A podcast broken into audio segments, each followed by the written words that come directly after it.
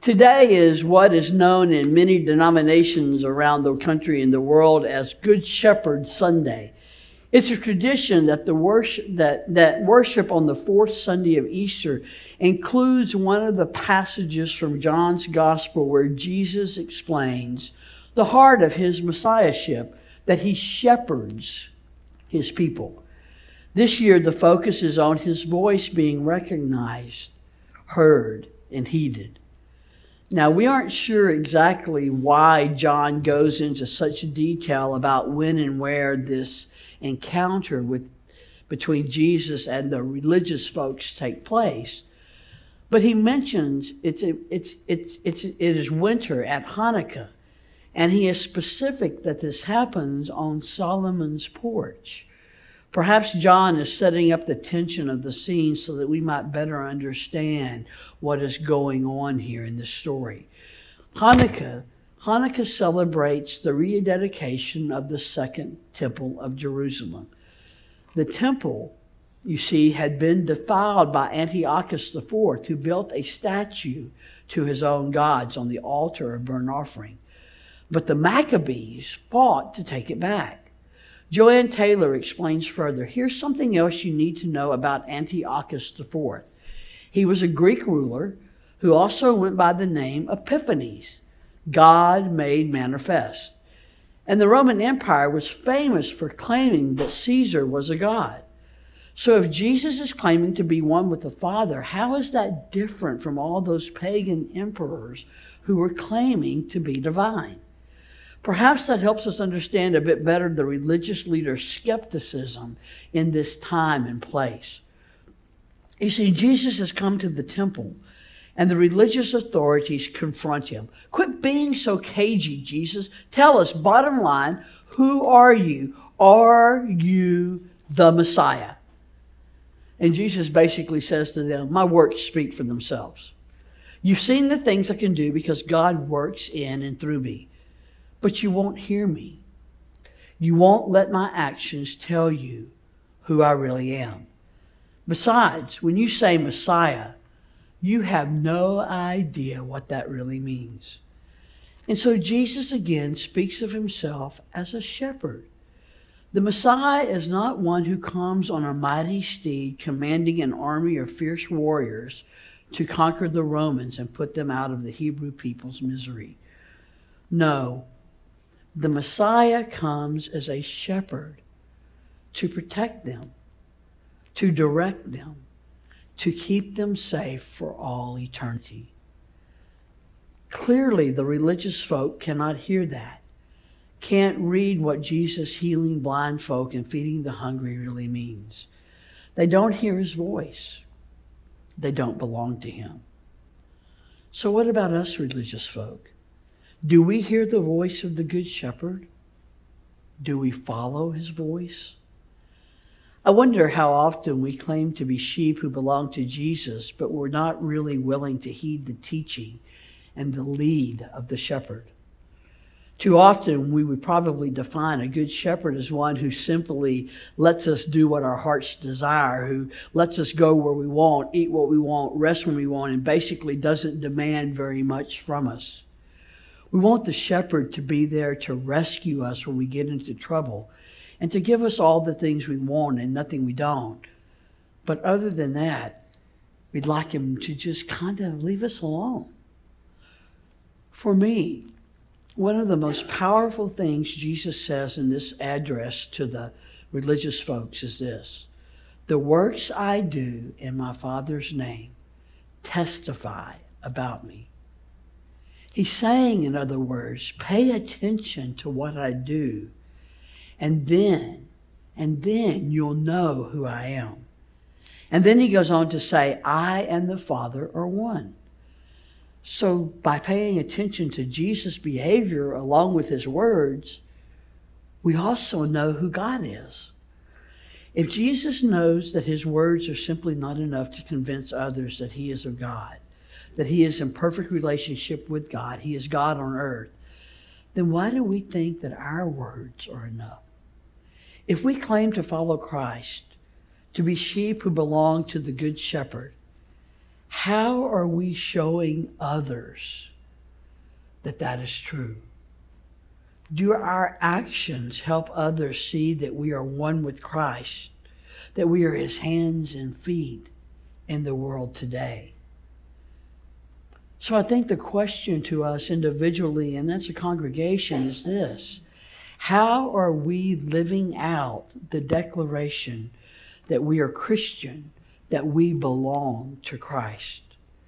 How are we following the shepherd?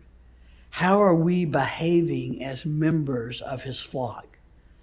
Again, Taylor writes, Jesus knows his identity is clearly demonstrated in what he does. He is doing the work of the Father. That's his job. Our identity as his sheep is just as clearly demonstrated in what we do. Our job is to follow him. And the only way we can follow him is to listen for his voice and go where he calls us to go. The way we act tells the world who Jesus is. The things we do tell the world who Jesus is. What we say tells the world who Jesus is. And what we do and say also tells the world who we are and whose voice we follow.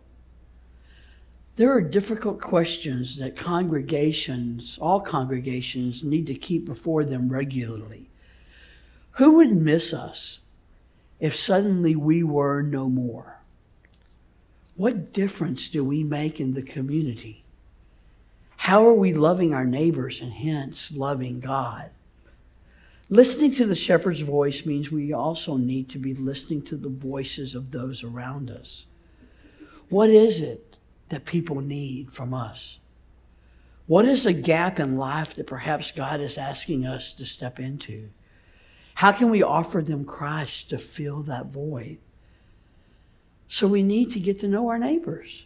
We need to know what's missing, what they're longing for, what hungers and thirsts they are experiencing. Perhaps if we actually asked questions and then listened with a shepherd's heart, we would better know how we should be spending our time and our energy and our resources. I'm afraid too many congregations go out of business because they've forgotten the real business they were meant to be in. We're not here to keep ourselves alive, to help us grow into the size of church or the budget we dream of having. We're here to follow, to follow and to serve. But we say we can't serve anyone else until we take care of ourselves first. You know, once we're comfortable, then we worry about our neighbors. Once we're financially well off, then we'll spend money on others. Once we've got all of our members taken care of, then we can move outside these walls to be the church. First things first, Jesus. I mean, how do you expect us to sacrifice, to sacrifice the way that you did? Often, We, we justify our inaction with the question, if we don't look for, out for ourselves, who will? But what if we stepped out on those shaky little faith legs and tried this thing Jesus is asking us to do, whatever that is? It's part of what our upcoming visioning retreat is about. You know, we claim to trust God, but do we really? Reverend David Lose writes that he used to think that belief shapes behavior. That is, that it is our actions that follow our convictions. When I believe it, I will do it. Turns out that studies show that the exact opposite of that is true. More often than not, our behavior shapes our beliefs. Ask people to put a small political sign in their yard, and their support for that candidate rises dramatically. Just did that in my neighborhood.